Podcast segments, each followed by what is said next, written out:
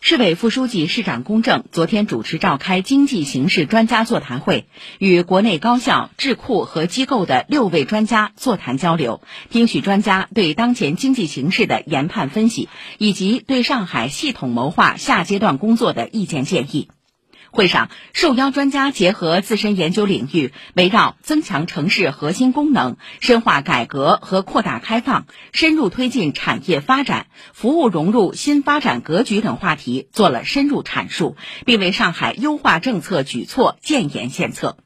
公正感谢大家长期以来为上海经济社会发展出谋划策、贡献智慧，表示市政府将认真梳理、充分吸纳大家的观点。希望各位专家继续发挥专长优势，贡献智慧力量，为政府多谋良策、多出高招，帮助我们把工作做得更好，把上海建设得更美好。市委常委、常务副市长吴清参加座谈。